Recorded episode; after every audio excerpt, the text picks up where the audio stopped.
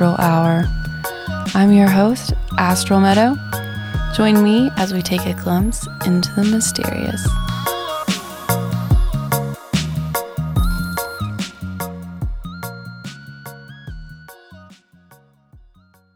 Welcome, everyone.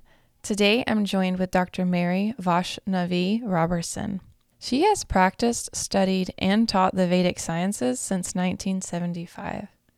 The Vedas are the ancient knowledge from India, which includes yoga, Ayurveda, astrology, and more. Mainstream professional titles over her career include medical technologist and clinical psychologist. She is also a certified Ayurvedic practitioner, Vedic counselor, Vedic astrologer, and Miracle Minded Master Coach, a 15 month experience with Marianne Williamson.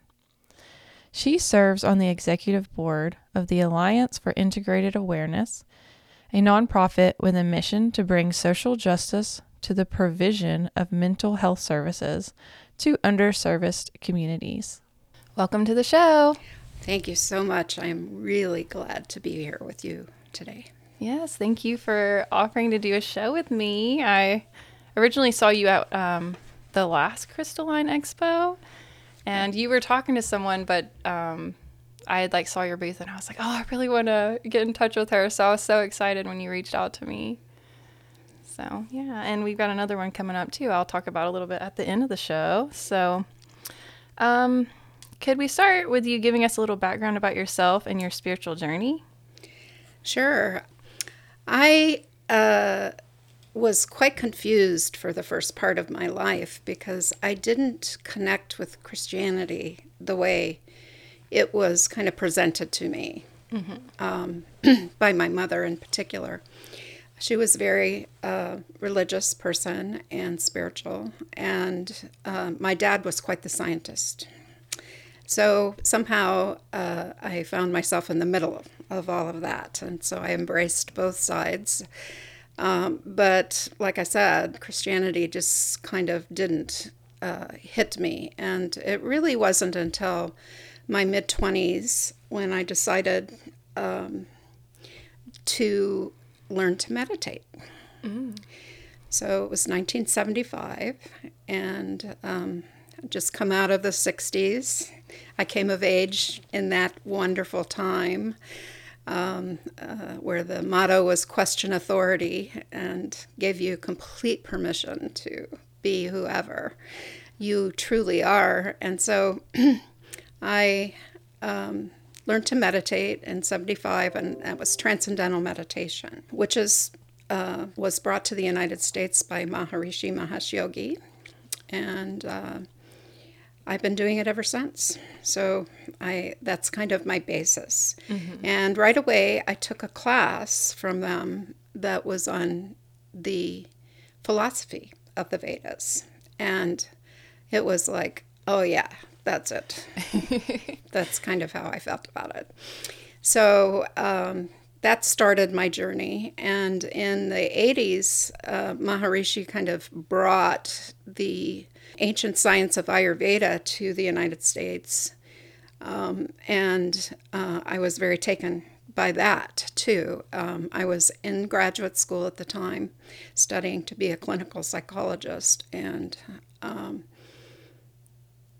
I just, you know, there were parts it was kind of like, you know, I didn't like the way it was being practiced, just like Christianity. I wanted my own version, mm-hmm. which was more holistic and included mind, body, and spirit. And uh, so I was always trying to put all of those together, and Ayurveda did that for right. me. So Ayurveda is the ancient science out of the Vedas. Vedas, by the way, means knowledge mm. uh, or science. And so Ayurveda, Ayur means life. Uh, so it's the science of how to lead your life to keep in balance. And so I started my study of Ayurveda in 1985, and um, and really didn't. I was just putting it my own life then, um, and it wasn't until um, I kind of stopped being a university professor and um, kind of decided to build my own business and my own practice. Um, and I moved back home to Tennessee. Uh, that I started learning it as a practitioner. Mm. Yeah. So all of these uh, yoga, you know, is the overall tradition, meaning union with God. So that's kind of the basis of it all. Is how do we make that connection uh, with God so that we remember who we really are mm. and we're on the path that we're meant to be on. Um, and so um,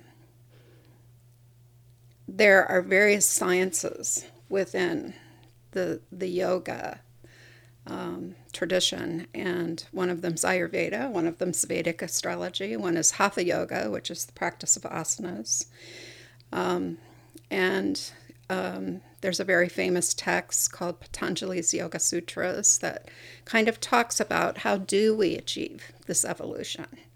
And most of these things kind of fall in there.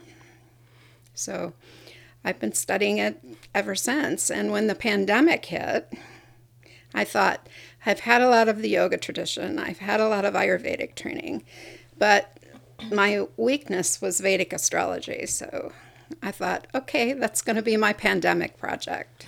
Little did I know it was going to go on and on and on, but um, I really dove in deep.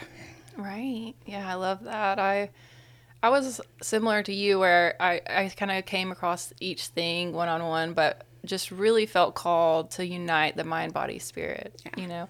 And it, mine started with yoga. I started doing Kundalini yoga. And then I would just keep, these teachers were just coming into my life. And like one would walk, you know, I wouldn't see one anymore. It was like they would just go, like I would learn from someone and then I would, they would just disappear. And this new teacher would come in from a totally different tradition. And I'd be like, oh, wow. And, over time, I felt like they were teaching me how to take care of my mind, how to take care of my body, like my diet, you know, looking into my diet. And, yeah. um, and astrology is new to me too. I've been studying it pretty dedicatedly for a year now. And, um, I just love it. I, and there's all these different branches and I'm really looking forward to diving into some Vedic astrology with you too. And it just seems like I'm never going to get bored with learning astrology. There's no end. It's very broad, but it's unbelievably deep in the vertical. Yes, too. yes. So, um, could you share some of the history of Vedic astrology with us? Yes, uh, astrology actually, um, and the other Vedic sciences, by the way, were cognized. I think that a lot of people were recognizing and seeing, actually, you could see the planets and. Mm-hmm um, kind of trying to understand uh, the cycles of time and so on. Um, but in the the Vedas, uh, they are it it actually mentions astrology, um, and the the Rig Veda is like I don't know. Some people say three thousand BC, five thousand BC. So and that a lot of people um, say that these these books, this knowledge was cognized, meaning they could just see it. It was like a download, is how we would put it in today's language. Um, and uh, so that's when it began. And at some point, it kind of moved down what I always call the Silk Road. But as Alexander the Great and you know various uh, traders and so on, you know it, it made its way toward the Mediterranean area and and uh, was there. Um, and eventually, so Western and Vedic were the same at one point, mm-hmm. uh, but uh, at, I think it was probably around. Some people say 500, 700, 900.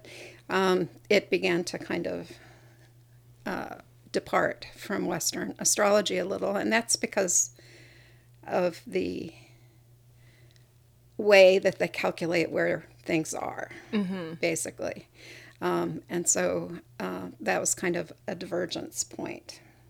Right, and the culture is a little bit different too. So, Absolutely. like with like Hellenistic, they're going to be focused more with the Greek myths, the Greek gods, where like the Vedas is going to be, you know, those particular gods and deities. So, but it makes more sense within those cultures because they're right. going to know those stories. So, they would be able to interpret it. So it almost needed to shift a little so that these these other people would have like that familiarity with the story so that they'd be like, "Oh, okay, that makes sense in my life," right? So So, one of the similarities of the two systems um, that survived is uh, the meaning of the houses, and the meaning of the planets, and the meaning of the signs. They're the same. But where they diverge is because of the calculations of where things are. That essentially Western astrology um, has had like a precession of the equinoxes in a way that moves everything up a sign. And so my sun sign, for instance, in Western is Aries, whereas my sun is in Pisces. right, same for me. Yeah.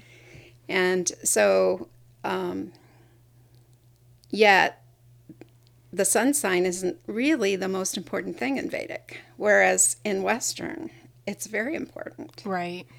You know, and it talks about your personality and, and some of the ways that they have of uh, kind of being predictive and looking at what's coming up uh, have to do more with the sun. So, um, yeah. So that's one of the similarities and the differences. Uh, so uh, that in um, Vedic, what is most important, actually, in a certain way, is your ascendant, because it establishes where the first house is, Right. and um, and so that's your identity in this lifetime. So just to kind of step back a little bit, um,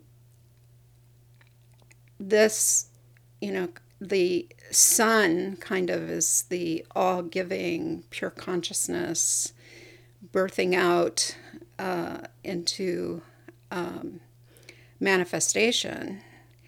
And at some, and it posits, by the way, that we have lots of lifetimes. And so at some point, uh, we are individualized from the collective consciousness to uh, kind of forget who that higher self is because we take birth in an individual identity. And we do that. The, the chart is like a snapshot of our karma in this lifetime. And it's downloaded into the moon, which is kind of the, the, the keeper of the karma. And uh, so the moon in Vedic astrology is your mind, your emotions, your intuition. It's how you see things.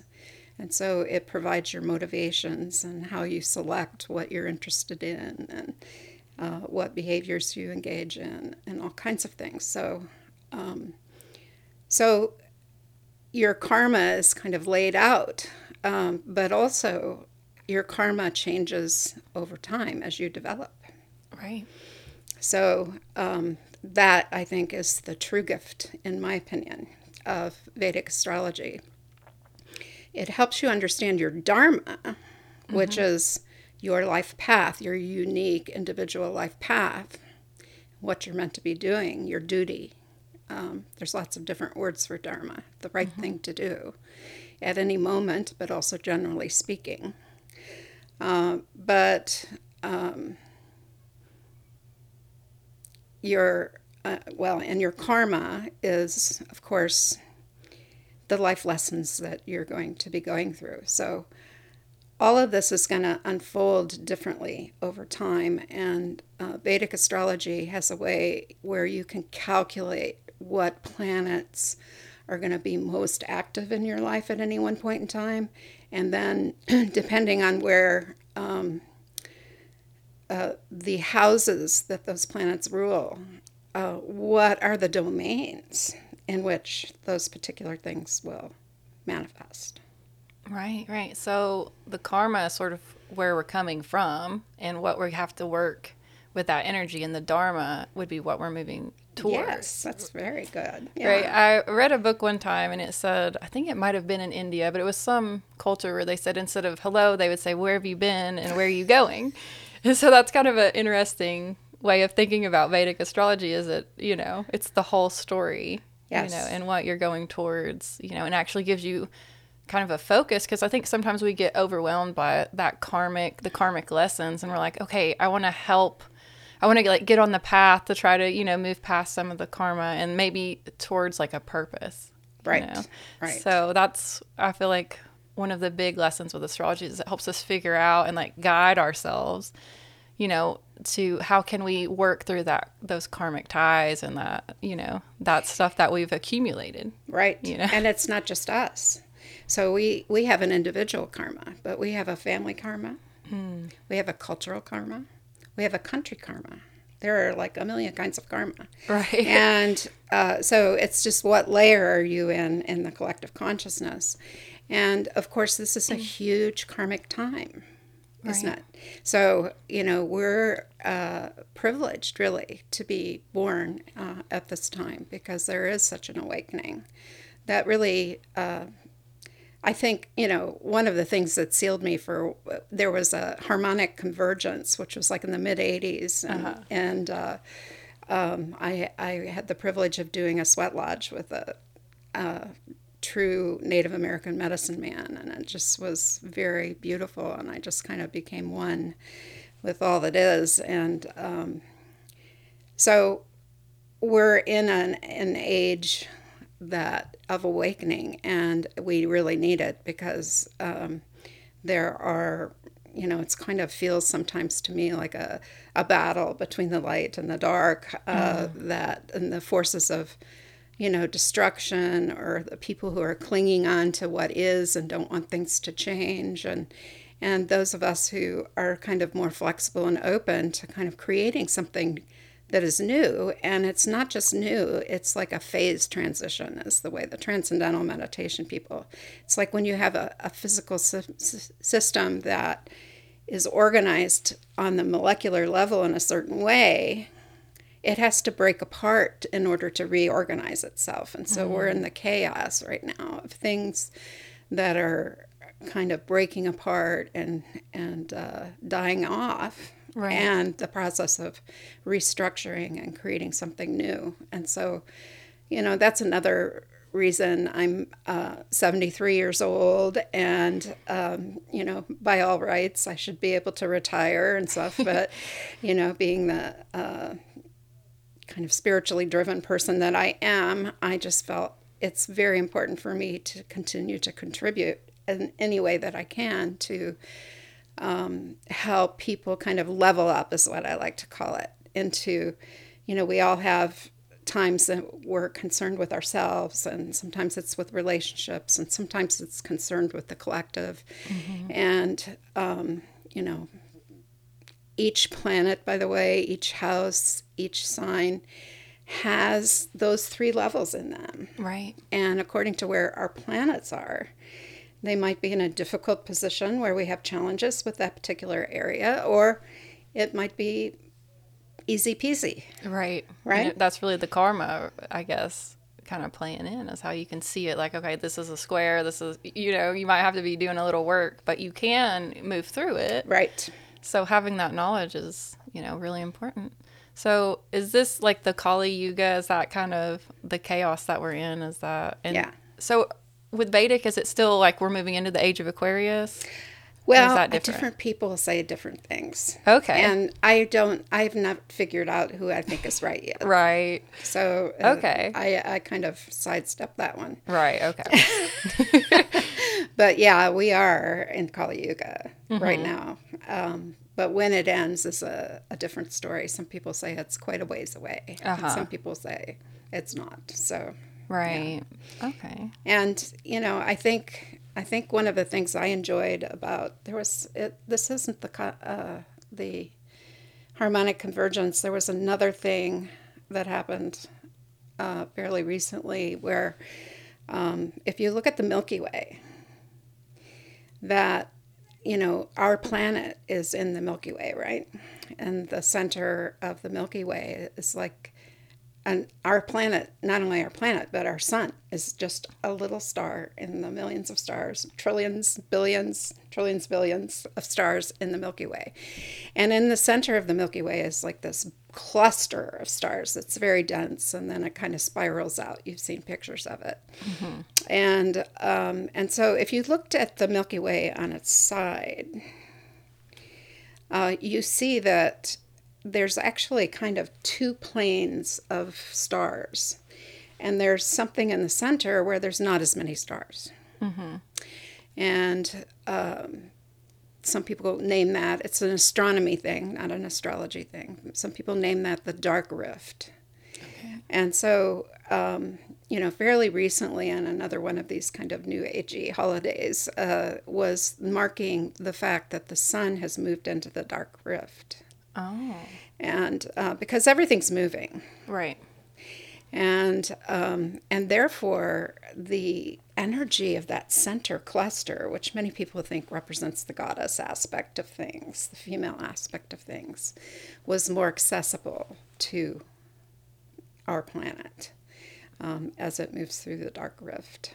Interesting, because I do feel like the goddess energy is resurfacing. Absolutely. That divine feminine's like demanding to be seen. You know, out of out of after centuries of you know the patriarchy just totally ruling and absolutely. And I'm here for it for sure. I feel like in you know India and some of even the Native American cultures, they really celebrated their women. You know, it was yeah. the there was the divine masculine, the divine feminine, and they never really lost that connection. Right. But and one wasn't better than the other either. Right, right. And so I feel like the feminine has to reemerge, and she's reemerging in, with a strong force because the patriarchy was so dominating for so long that now she has to really, you know, almost be loud to be heard. But then eventually, like that, the key would be to balance right the energies, right, you know? as it's manifested in the world. Right, for sure. And interestingly, that Shiva energy, yeah, um, of pure consciousness is kind of the male aspect, mm-hmm. and the manifestation or the Shakti energy. Um, that uh, is the female aspect. So the the female aspect gives birth to right. the world, and actually that has something to do with my name, oh. Vaishnavi.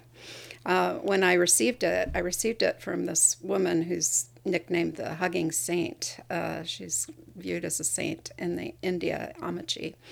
And uh, it was translated to me at the time as the power of consciousness, Ooh. which was totally overwhelming. I mean, I was like, that was quite a long time ago. And it was like, oh my gosh, I better get busy and try and grow into that. Right. but uh, it, you know, wasn't until later that I found out that she was a goddess. And, um, and so, uh, and interestingly, the mythology about her is that she, uh, eventually uh, lived in a cave and helped people who came to see her discover rediscover who they really were so it was very validating I can see that, yeah. yes. And then even now, you could retire, but you still feel this service, you know, this yeah. call to help serve the collective during this big shift. That's right. So I can definitely see how that name is played out for you and resonates very well. Yeah. So. Um, so I was going to talk a little bit about what's an astrology reading with you like. I know you've um, looked at my chart quite a bit. Um, so maybe you could kind of go over some things that stood out to you, and that could give everyone a good example of some of the stuff that you look for and um, find the most important placements. So.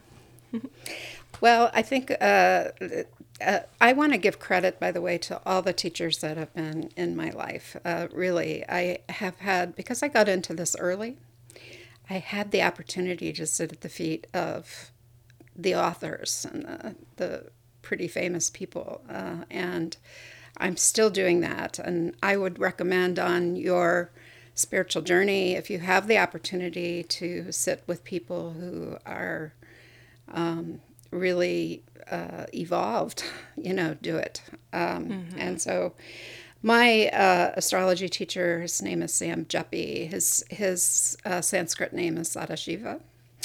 And, um, and so uh, I pay honor to him. Um, and his when you ask me that question, his words come into my mind, and um, and basically, of course, knowing the ascendant, um, because that establishes your identity in this lifetime, Right. and your ascendant, of course, will be in a sign, and your ascendant is in Capricorn, and um, and so that uh, is ruled by Saturn. Capricorn is ruled by Saturn.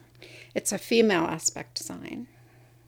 Uh, it's an Earth sign, so there's kind of that groundedness and and kind of and that fits with the very little I know about you, the really appreciating nature and um, and being grounded in in the earth, basically. Um, yes.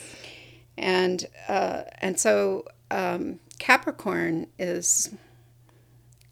I think of it as practical and again grounded, hardworking, um, persistent. Won't take no. You know, keep going. um, and um, and not only that. Uh, well, let me go into it's ruled by Saturn, and Saturn is there. Interesting in your first house in Vedic, um, which you know can sometimes make you a little cautious Yeah. and kind of a little bit, you know, is that really true or is that really me? And, Right, can you I know, trust kind of, this? yes, right. So, um, uh, but also it's with Mars, Venus, and Rahu. Mm-hmm. Um, and so that is what we call a stellium in Vedic. I don't know if they do that in Yeah. Western. And so, you know, it's going to meld all the qualities of those planets into your identity. So um, it gets complex, and but there's a lot of energy behind it too, you know. And um, I can remember kind of one of the teachings uh, that it's kind of like there's a channel of energy, and to the extent that there's all these panel, uh, uh, planets there, the channel has a lot of water and a lot of energy flowing through it, throw, flowing through your identity. Um, I don't know. Does Western talk about the nodes of the moon? yes. Yes. Okay, They have no, north and south nodes. Yeah. So is that like the Rahu? Rahu and Ketu is what they're called. Rahu's the north. Yes, the north node, and Ketu is the south node. And essentially, um, you know, that is a point in the sky. It's not an actual planet. And um, it's where the orbit of the moon around the earth and the earth around the sun meet there's a point in the sky where all of those orbits meet. Um, and, um, you know, there's an ascending orbit and a descending orbit. So Rahu is, um, and these are karmic nodes, by the way. These, these represent a lot of karmic issues that may be coming through for you. Um, and, uh, and so Rahu is like uh, in the mythology, there's like this big serpent, and there's like a tug of war between the devas or the small g gods and the asuras, which are kind of like the bad guys, demons. And, you know, they're having this tug of war with a serpent. And, um, and so uh, the head of the snake is Rahu, and it's hungry for experience. It's all the time kind of moving out into um, the environment, trying to conquer new territory. And um, the tail of the snake is more inside. It's your psychology, your spiritual development, your intuition.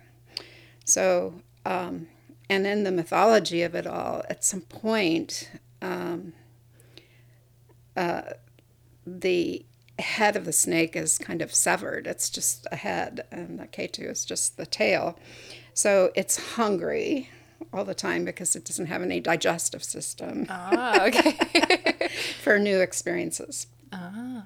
And so, um, so your Rahu is uh, in there with all of those planets, kind of making you charge forward into the world. Um, And that means right across the way, uh, Ketu is always 180 degrees, right across the way uh, is in your seventh house. So that's the domain of relationships. And so relationships, I think, become a vehicle for the development of your spiritual side. Oh, okay. So that's Rahu and Ketu. So um, Saturn rules uh, the first and second house. So lifelong wise, those are two very important houses for you. And um, your identity, and then as your identity kind of births out, is okay, now what resources do I need to kind of make this trip around the horn, so to speak? So that could be something like education, learning new skills, and um, it can be money. Um, it represents your value system too, that you uh, receive from your family typically, and later on you question it as we take a, a trip around the 12 houses many times in our life. Um, it's always being revised, and at some point we question the values of our family, and we keep some, but we also allow others to influence us in developing new values and, and kind of making them more sophisticated. So, and of course, Aquarius is ruled by Saturn, and it's it's really about bringing those plans and ideas and and uh, all the kind of work that you've done out into the world, which you're clearly doing. yes. So I'm kind of moving towards the Rahu, so I feel like I'm on a good path here. Oh, absolutely. okay. And um, by the way, uh, your moon is in Sagittarius in the system, uh, in the 12th house. And the 12th house is, uh, in this system, it's kind of, if you look at your identity development, you know, so we have the first house, your identity, then you have the values, and then you spread out from the family and you have peers and more learning. And then the fourth is like, okay, out of all of that, what's true to my heart? It also, the fourth house is the mother, too, and the home. And the fifth house is okay, we've identified all these beautiful things in our heart. Now let's create something. So that's the house of creativity. It might be, for instance, creating a child. Mm. So some people call it the house of children. The sixth house is the house of, some people call it troubles, enemies. There's different things. But also, you can look at it as these are the challenges that come before us that we, uh, in order to kind of move through them, uh, we learn to look at the hard work and the challenges as part of the path, and we can turn those into devotion to the path. And it's kind of like if you have a baby. This is my teacher's example he always uses. You know, you you love that baby to death, of course, but uh, not doesn't take long to realize they're a lot of work. Yeah. And so, you know, you have your moments, and it's like, okay, but I love my baby. You know, Right. you kind of keep going back to that. So that's kind of how that is. And so then the seventh house is about relationships, and it could be your romantic or your business relationships, but it's also a little bit relationships in general. And the eighth house is uh, really a house of transformation and uh, sometimes of loss because our relationships sometimes disappoint us or something happens where we lose something and we're disappointed and it brings up our sense of vulnerability and maybe some fears. And so in order to work those through we have to kind of come through and turn them into strengths. And we take all of that all those lessons and we wind it into the ninth house, which is our perspective on things. And it informs a new perspective. And then the 10th house is where we take that perspective and wind it into our calling or our work. And the 11th house is okay, now we'll bring it out into the world and our highest ambitions. And the 12th house is like, that wasn't it either. Oh no. I have to let go of all of that. And we have to learn to surrender the ego. in order to kind of be born again into the first house of our new identity. So your moon, and my moon, by the way, is in the 12th house too. Oh, wow. Um, and so, uh, you know, is kind of facilitating. I think it's a great place to have the moon. Oh, frankly. great. Yeah, uh, because it's informing. Um, you know, as you get good at letting go and surrendering, you know, you can make that trip around much more easily. You're not fighting surrendering to the ego. So in this system, you know, there's the ego, which is that part that forgets our connection to God or pure consciousness.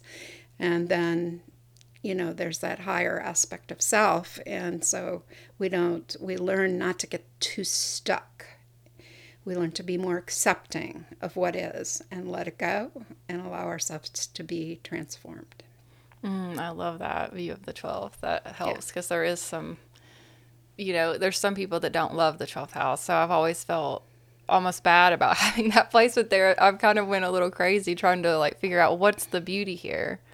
But that is maybe the non attachment and Yeah. just being able to truly transform and evolve and learn from all those other houses. right Because like they're all kind of in, in the 12th house, you know, because you've already went through them all in order to get to the 12th. that's right So it's like almost like the end of a journey, but an evolved spirit. Yeah. maybe. so you can look at those 12 houses as across the whole lifespan but you can look at them as you know happening in one month for instance. Right. or in one day you know in one moment you can go through all of those things. So um, we're constantly being transformed. Yes. and as each planet makes that trip around the horn by the you know the moon takes a month right to go around. Um, and the uh, i don't know I know Rahu and Ketu are about 18 years to go around. Uh, I'm about ready to have a Rahu Ketu return, meaning it's kind of, uh, and Rahu for me also is in my first house. And so it's a change of identity for me because um, that's happening. So you're in, um, you know, I said that the gift of Vedic astrology is how these things uh, progress over time, right? And so um, there is a, a, a whole kind of series of calculations, which fortunately we have the computer to do these Right. days. and um, and so there's these major periods of life, and there are nine that are associated with each of the seven uh, inner planets, and also Rahu and Ketu. Um, and so, you know, there's a period associated with each one, and the moon determines kind of where you start in all of those cycles. And so um, we can look at what cycle you're in. Um, the nine major cycles are called Mahadasha. Maha means great, and Dasha is the cycle. And then there's a secondary one, uh, which is your Antardasha. So uh, you are in a Rahu Mercury Okay. Dasha period. Is that good? Or It's all good. it's all good. Okay. And uh, so Rahu is in your house of identity. So basically, Rahu's a long Mahadasha. It's like something like 18 years, Okay. 18 plus. Um, and so you are kind of in the middle of it. And um, and for me, I know I, when I was in my Rahu Dasha cycle is when I learned to meditate. Oh. It was like a big spiritual awakening. And I asked my teacher, I said, I don't get that because Rahu is so challenging. It's a challenging time. Um, you know, uh, and we tend to think of it as bad. You know, it's not bad, it's challenging. So um, I asked, you know, uh, why I learned to meditate in Rahu. And, um, and he said, well, it's in your house of identity. You know so it was part of my identity and was kind of slated for me during my rahu cycle to kind of take a big spiritual turn in my life. And um and so uh yeah. So rahu is in your first house and um I'm going to back up a little bit because this will make more sense in a minute. But um, in Vedic astrology, there are nakshatras. I don't think they exist in Western because they're pinned to the sky. I mean, that's the big difference between Vedic and Western. Mm-hmm. In Vedic, they identify exactly, like astronomically speaking, where the zodiac begins. Where is Aries and Ashwini, which is the first nakshatra. So there are 12 signs, each have 30 degrees. Um, and then there are 27 nakshatra signs that are also kind of and that was actually the original system was just nakshatras mm-hmm. the zodiac got laid over the nakshatra system oh. so historically speaking nakshatras came first so you can get even more sophisticated looking at your nakshatra okay um, and some of those nakshatras will occur you know if you think about it they're they they fall completely in one sign but some of them bridge the signs which kind of makes for this transition oh. between the oh. signs of the zodiacs and yours um, is uh, i believe it's totally within uh, capricorn. So there's um, and your nakshatra of your ascendant is shravana it's called. And if you translate that sanskrit it means listening.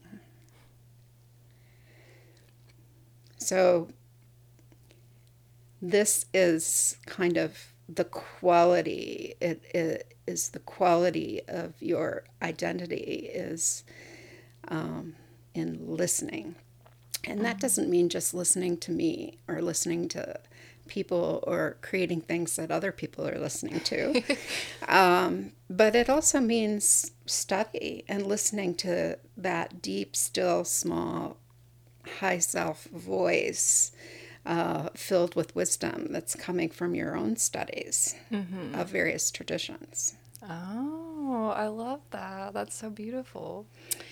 And um, Shravana is ruled by the moon. So, um, I don't know, it all kind of all fits together with the moon and the 12th and informing your identity.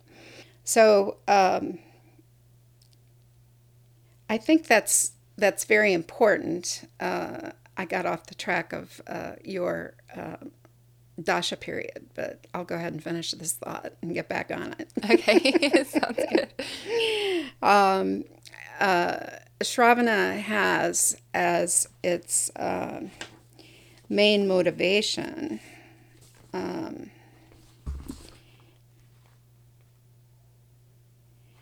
the building of wealth or abundance, not just money, just a sense of abundance in this mm-hmm. life. So that's kind of your ascendant. But the moon provides the main kind of motivation for things. And your moon is in a nakshatra called Uttarashada, and it its main motivation is enlightenment. So mm. your mind is very much kind of seeking that, doing what's going to most bring you the spiritual evolution that you're seeking. Yes, I love that. Yeah. All right, so I'm going to go back to the uh, Dasha period. Okay. And uh, so you were in Rahu Mercury. Uh, so I talked already about a little bit about Rahu. Um, your Mercury uh, is your your antardasha dasha. So there there's also it's a shorter period of time. It began in about when the pandemic began, ironically. Um, and it ends in a little less than a year. Okay. So it's a shorter period of time than that 18 years. So there's, you know, in each Mahadasha, there's those nine subdashas. Mm-hmm. So and Mercury, of course, we know is about communication and learning new things and um, kind of organizing and reorganizing that data and uh, those sorts of things. And so, Mercury in your chart, this is how we kind of look at what's playing out right now, mm. rules the sixth house and the ninth house. So that sixth house, remember, is kind of that hard work, turning it into devotion thing. Yeah. Um, and, and many people who are familiar with astrology say also it can represent the body and the health. Uh, so there may be some health challenges that pop up here and there so that the motivation becomes stronger to take better care of the body and those sort of things. Yes. So the ninth house, uh, and that's in Gemini, by the way. Your um, sixth house is in Gemini, which is ruled. We're talking about what Mercury rules. So, uh, and Gemini I very much see as a curiosity and and out there learning new things as well and organizing them into hypotheses and oh maybe no that's not it maybe let's reorganize it and i don't know about you but i'm constantly doing that in Yes. my mind right. And even with, as far as my health goes, you know, I'm always working with like an herbalist, acupuncturist, like homeopathy. I'm doing these little things to say, how can I, you know, maintain my health, you know, or get over these humps in a natural way. Right. So there are like lots of little things, you know, I have never had like this giant health issue, but I'm all the time like having these things where it's like, oh, gonna have to give up caffeine because my adrenal, you know, but I do feel like I'm running into those obstacles, but it's really good for me because it gets me into that daily routine of taking care of myself. So I have to do the yoga. It's it has to be a regular practice. like right. the diet has to be a lifestyle. Like I can't really cheat much. You know, just a little sugar might send me off the edge. You know, so I have to be very disciplined. So I could see that being a big part in there. and you know thank goodness your chart is ruled by saturn because saturn's got a lot of discipline yes. so we all are challenged in that area now and then but right. Um, that's good. So Mercury also uh, rules Virgo in your chart, which is your ninth house, which again is that overall kind of uh, perspective on things, especially in kind of a, uh, in your case, uh, a spiritual way and um, examining the world's traditions and um, and kind of finding the truth in all of them. They all have the truth. There's one truth, but many paths to it, right? yes. Um, and so that's your journey, kind of the focus for you in this uh, Rahu Mercury cycle, Okay. um, which is over, like I said, next July. Okay. And you'll be mo- moving into Rahu Ketu. Okay. Those are both nodes. And, you know, that means outer challenge and inner challenge, right? Right.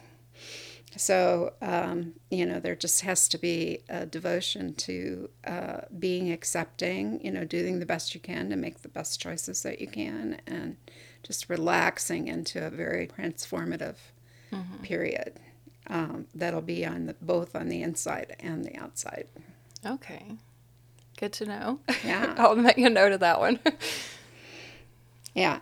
And um, I would say too that, um, so those are the ruling planet uh, things. And one of the other things I think I'd like to share with you is that each of the planets, according to where they're located and, you know, uh, some of the aspects, uh, planets who, you know, are aspecting, and a whole number of things. Uh, again, thank goodness for computers, they can calculate the strength of the planets. And what mm-hmm. that strength represents is how easy is it for me to get the intelligence that is beaming down upon me from that planet? Is it going to be easy peasy or maybe a bit of a challenge? And so your Mars and Saturn are very strong. So Saturn's your ruling planet, and it's got a lot of strength because mm-hmm. it's in its own house. It's happy there. We're all happy in our own house. Well, maybe not all, but you know, I mean, that's our home where we feel peaceful. Um, and so um, it's very strong, but also your Mars is very strong because um, it's exalted in Capricorn. right. Right. And um, and so those two planets are both tamasic, and what that means is they are never satisfied with what is. They always want it to be better. And so they're always kind of oriented toward dismantling what is and making it better. Yeah. Does it feel like it fits? yes, it definitely does. And of course, those are two, you know, I mean, therefore challenging planets, right? right. Yeah. So Mars is kind of kind of your more here now planet. It's like uh, in each situation at this moment, what is the next right thing to do? Is this battle worth fighting for? If it is, what's the next right thing? Right.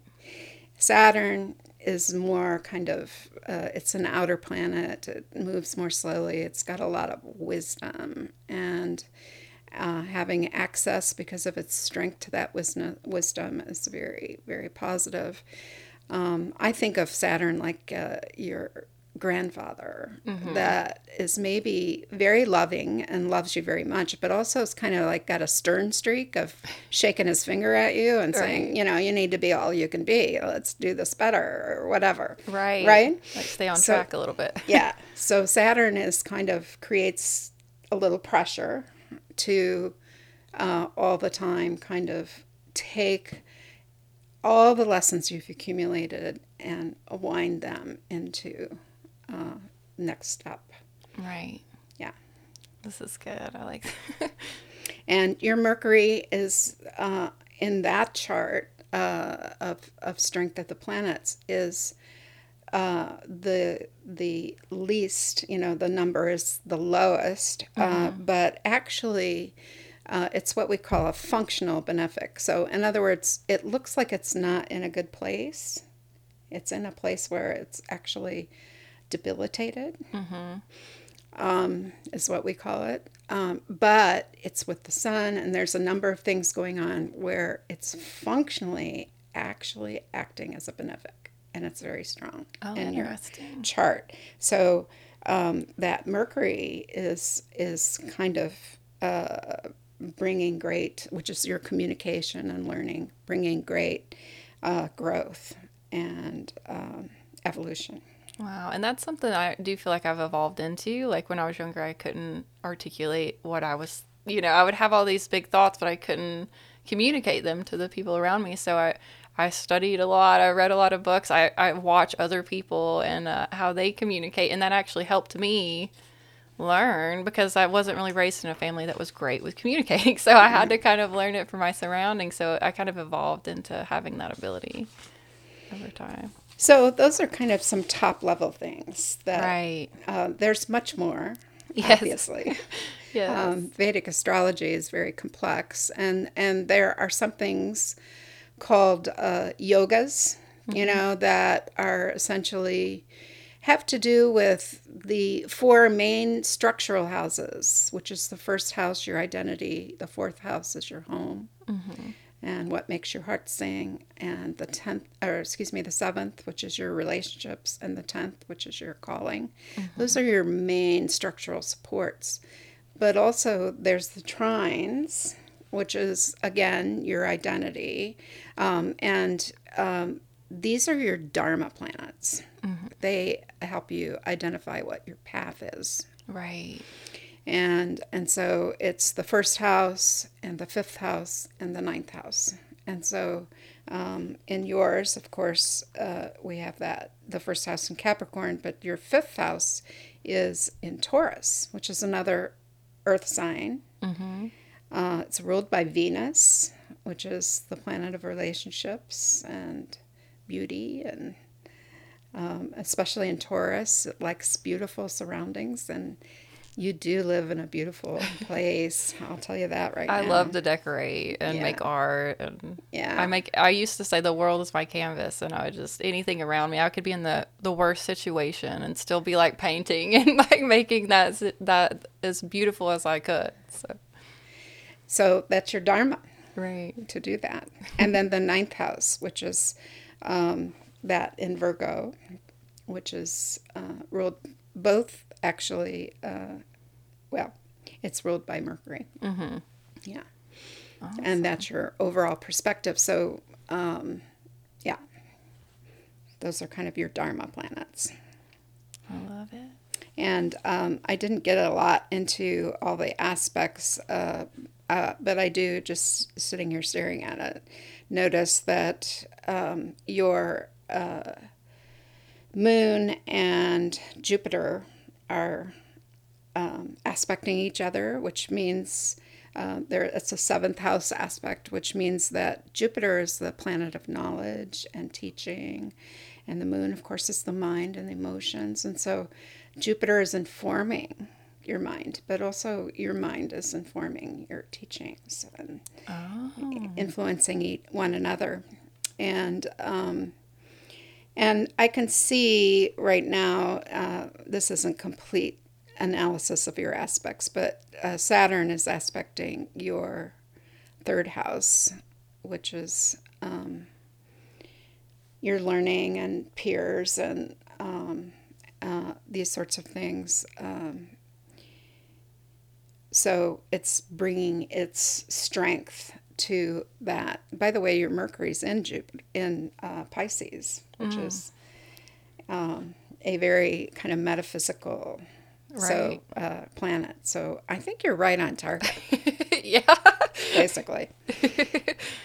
That's great. It's interesting because when I first learned a little bit of astrology, not like deep dive, I I really had a hard time seeing my sun in Aries. Like, I mean, I years. It took me years to try to see myself as an Aries, like that I radiate that like more aggressive or in your face energy because I just I'm not really like that. Yeah. And so I would always say, Oh, I'm a cusp because I was just a couple hours into Aries. I was born at four o'clock in the morning.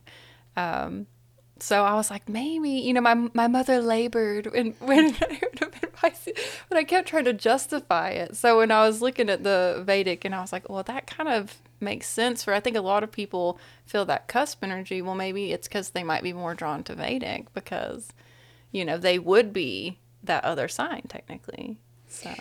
I think that each of the systems has something to bring to us. Yes. I'm like you. I mean, I'm the same thing. My sun would be uh, in Aries, right. in Western.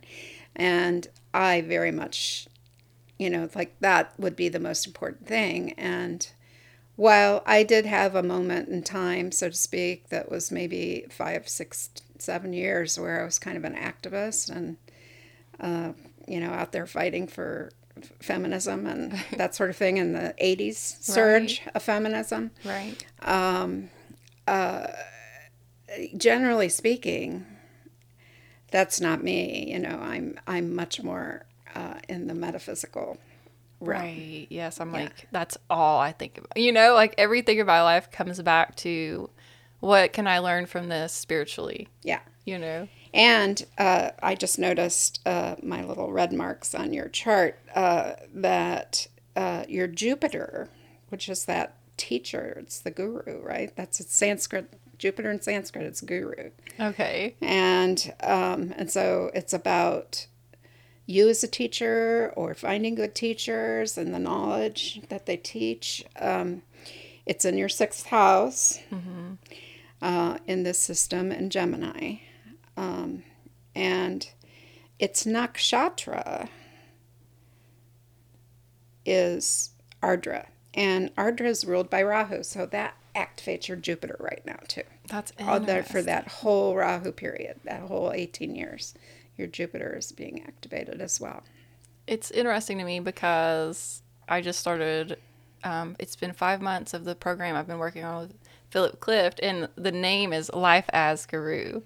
So, like the guru being all around and each person you meet and each lesson is you know is all a teacher. Right. And so that's interesting because i didn't realize that in my chart but uh it definitely is like a big force in my life right now is looking at every person and every experience as a the ultimate teacher. Yeah. So yeah.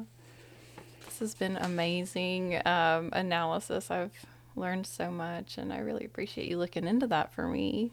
So so um, I know one of your questions was, you know, what do you, what can you expect from a reading? What did you get out of it? Just top line, a couple things. For myself, what yeah. I, um, well, I definitely feel more comfortable with some of the terms, like as far as seeing it in comparison to Western. So I feel more like more familiar with it.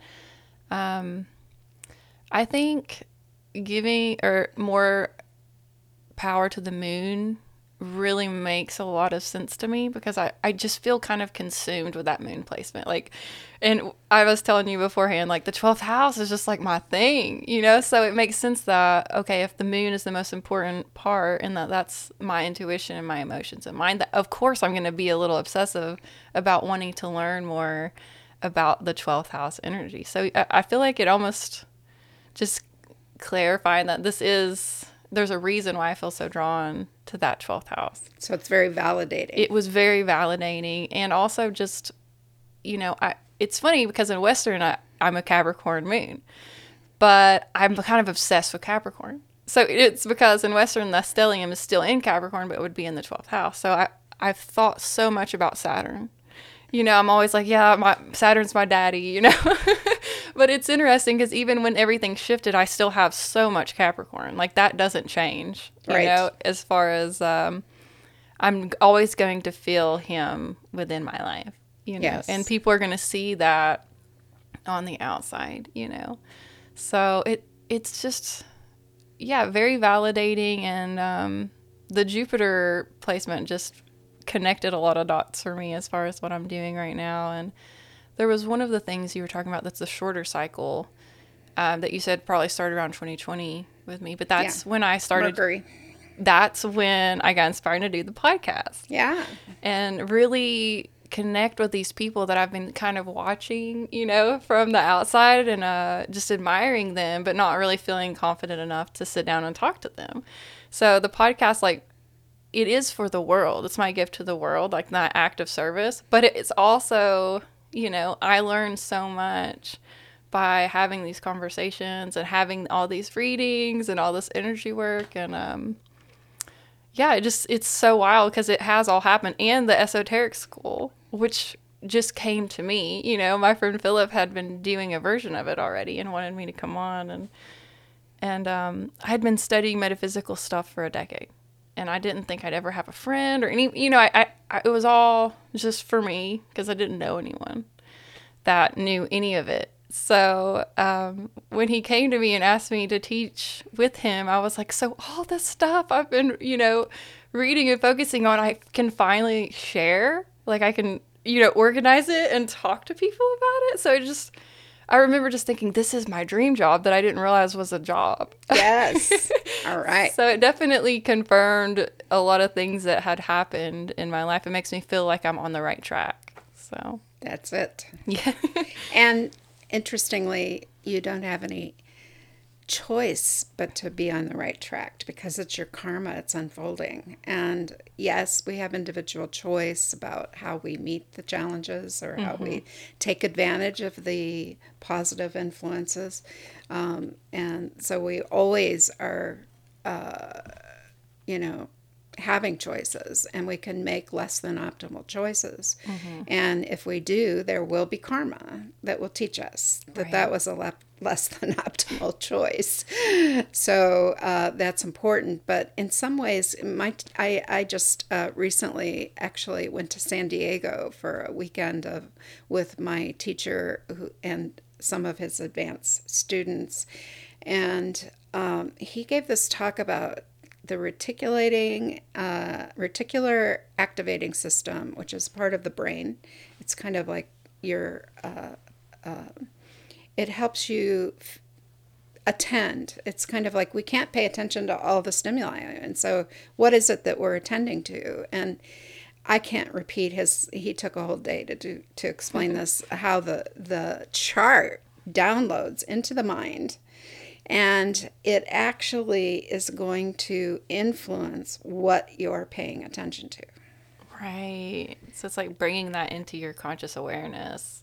Yeah, so that you can ignore it really. so that you feel attracted to certain people or certain experiences or you pay attention. Uh, he played a, a video, uh, which some people may have seen. It's kind of a famous video that they do with workshops that where you're supposed to count the number of times this gorilla appears in the video. And um, uh, so there's a woman in it and the gorilla and um, you know everybody gets the number uh, of the gor- gorilla appearances right because we were all assiduously counting but then he asks questions about what else was going on and nobody knows you know like you're just focused on the gorilla, you weren't paying attention to anything else. Yeah. So So um, it all fits together. And that's what I actually love about the Vedic tradition. I think that uh, you can kind of, you know, it's so wide and there are many paths, yogic paths, uh, devotion, of knowledge. Uh, Raja Yoga is some kind of uh, combination of practices and. Um, Service is another path. That's karma yoga. Devotion is bhakti yoga, where you're just so devoted. Actually, Christianity, in its devotion to Jesus, is a bhakti form yoga. of that, yeah. Um, and so, really, you can look at all these world traditions and all the kind of variations within traditions as well, um, and and kind of uh, understand it more deeply. And um, and it includes Ayurveda, which we didn't really uh, go into that a whole lot. But that's about understanding your own constitutional nature in terms of the elements and um, what you're highest in is going to lead you to potentially go out of balance in that way. Um, and you can choose to alter your lifestyle and your diet in order to help achieve that balance in a more natural way. Um, and so identifying your constitutional nature, which is your prakriti, is a Sanskrit word for that, and your vikriti, which is what you are right now and how that might be out of balance from your constitutional nature. Mm-hmm. And then identify what steps that you need to take in order to achieve a greater balance in the manifestation of your body and mind. So can you look at the chart and kind of guess like this person Yes. has more dominant like the pitta energy versus some of there's because there's three right Yes. okay And I, I'm, uh, you know, we have little quizzes that we give to people that help them understand what their main dosha is. And usually you're two. You're going to be highest in one and second highest in another, and and then lowest in one. And um, you know, I would suggest uh, that one of yours, because you've got so much earth going on in your chart, is kapha dosha, which is it is a very devotional um, uh, kapha is love, you know, and uh, it's water and earth and um, it's nurturing, it's kind. yeah But you have your your pitta streak too, which is um, I got a little fire element going on in there, and um, which gives you your drive and motivation, and um, and helps you digest all of your experiences into knowledge, and um, and so that's there as well. Yeah. awesome um, do you work with people with the Ayurveda too um, I know you're doing readings still so Yeah. Uh, well, originally, you know, career wise, basically, I opened in 1998. I uh, started the Ayurveda Center for Natural Health Care. And um, eventually, uh, I bought a, a commercial space and had a yoga studio in, within it, but also private rooms to do consultation. I was a psychologist, uh, which, quite frankly, supported this whole journey oh yeah um, because you don't make much money, unfortunately, from from alternative things. Right, and so it helped me provide the space and and um, that sort of thing. Uh, and so we had a lot of teaching teachers in and uh, workshops, and I taught Ayurvedic cooking. I learned that primarily through Maya Tiwari, who's written a number of books um, on uh, food, breath, and sound is her main thing. How we're breathing and paying attention to the breath, but also making cooking a spiritual practice. And everyday life is a spiritual practice, actually. Um, and sound is chanting. Uh, So I learned Sanskrit chanting Yes. from her. And um, I think Dr. Vasant Lad uh, was also a very important teacher to me. He had Ayurvedic Institute in Albuquerque. But he recently moved, for all of you who are kind of local, he moved his Ayurvedic Institute to Asheville, North Carolina recently. Oh, okay. So he's uh, he's getting older, as we all are, and um, and he's just a beautiful teacher as well. And there have been others. I already men- mentioned my Vedic astrology teacher, and Ammachi, who gave me my name, and yeah. Ah, okay. Um, could you take a minute to share a little bit about the nonprofit that um, you're a part of, and just so people can have an awareness of it? Yeah. So again, retirement doesn't mean retirement for me. so um, I got uh, asked to be on the board of a new nonprofit called the Alliance for Integrated Awareness. And it's really about uh, meeting the needs, the mental health needs uh, of um, hopefully the world, but also we're just based in this country right now. Um, and it's about training practitioners in a new psychotherapy method, which involves a technique that helps you um, integrate polarities and a whole number of other things. Um, the first time I ever experienced that, it was such a deep spiritual experience for me. So it's not just the uh, psychological aspect, it really reaches into that level of awareness. Alliance for Integrated Awareness. So it's bringing that into the mental health world. So the board is made up of mental health professionals, but we hope to expand into coaching, coaches, and clergy, and so on.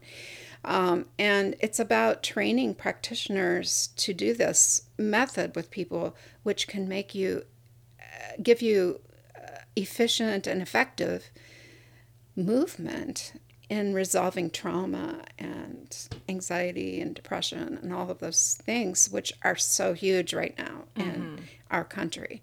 Uh, and so um, it's the work of Melanie McGee, who's uh, decided as she retires to turn it, turn her lifetime work of training people in this into a nonprofit. So that's what I'm doing with that. So uh, the link to their website will be below this podcast. Yeah, awesome. Um, is there anything else that you would like to expand on before we wrap it up? And um, also, could you give our listeners the best way to contact you for a reading? Um, I'm going to also share a link um, to um, my newsletter. I think is the way I'll go, um, which I don't. I haven't been very regular with, and I'm always pledging to be more regular. But now I think I will be. Um, and um, yeah, uh, if you sign up, if you don't like it, of course you can unsubscribe. But I hope to announce actually uh, a course that I'm going to do, which will go, help people dive deeply into their chart. Um, and so that's coming up in the month of October. Okay. Um, that I'll do kind of like a interactive masterclass that'll be free to see if you that's something you'd be interested in, and um, and then we'll run the course in uh, November and maybe one session in December, uh, just kind of a weekly thing. Um, which would include a reading of your own chart and then teaching you to kind of dive deep into it.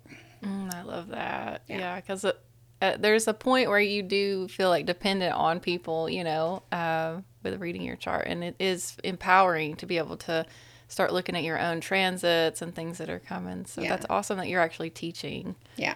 it too. And another thing I'd like to mention is that on October, I think it's October 25th, there's an eclipse coming. Okay. So we'll be in eclipse energy, which usually kind of winds up, uh, winds into it a couple months in advance. So we're already in it, mm-hmm. and uh, maybe takes three to six months to integrate the energy that comes through during an eclipse, and that eclipse is happening in a certain house for you. So for uh, me, it is happening in my first house, which is my house of identity. It's it marking a real change in my identity. Mm. And uh, for you, it looks like it's going to be in your 10th house, which is your calling and your career. Oh, okay. That'll be fun to see play out. Yeah. so, well, thank you so much for doing this episode with me. Um, I know you're going to be at the Crystalline Expo coming up this Saturday. Um, do you know the times on that? Is it like? I think it starts at it's either nine or nine thirty. I think it goes until five thirty or something. Okay. Um, and uh, yeah, we'll have a booth there. Come see me. I am going to do little twenty minute uh, readings uh, there. So uh, hopefully I'll be available when, or at least wave at you. right. Yes. Um, but uh, yeah, if you want a little 20 minute reading, come see me and sign up. Okay, great. And um, that's going to be at Rothchild. Yes. In Knoxville. In Knoxville. So, and we have a lot of um, people that have been on our show that are going to be there. So, if you've been interested in just having some conversations with these people, this would be a great time just to have some small sessions and get some energy work and buy some crystals. It's such a one just being there like in the room it's just such a beautiful energy yes so yes i feel like anyone that hasn't been to a metaphysical expo is you know missing out a little bit because it's a magical uh, thing for sure so thank you so much for coming out and doing this with me it's been great Yes, I really appreciate you. So thank you. Yes, and thank you all for tuning in. Check us out next time on the Astral Hour.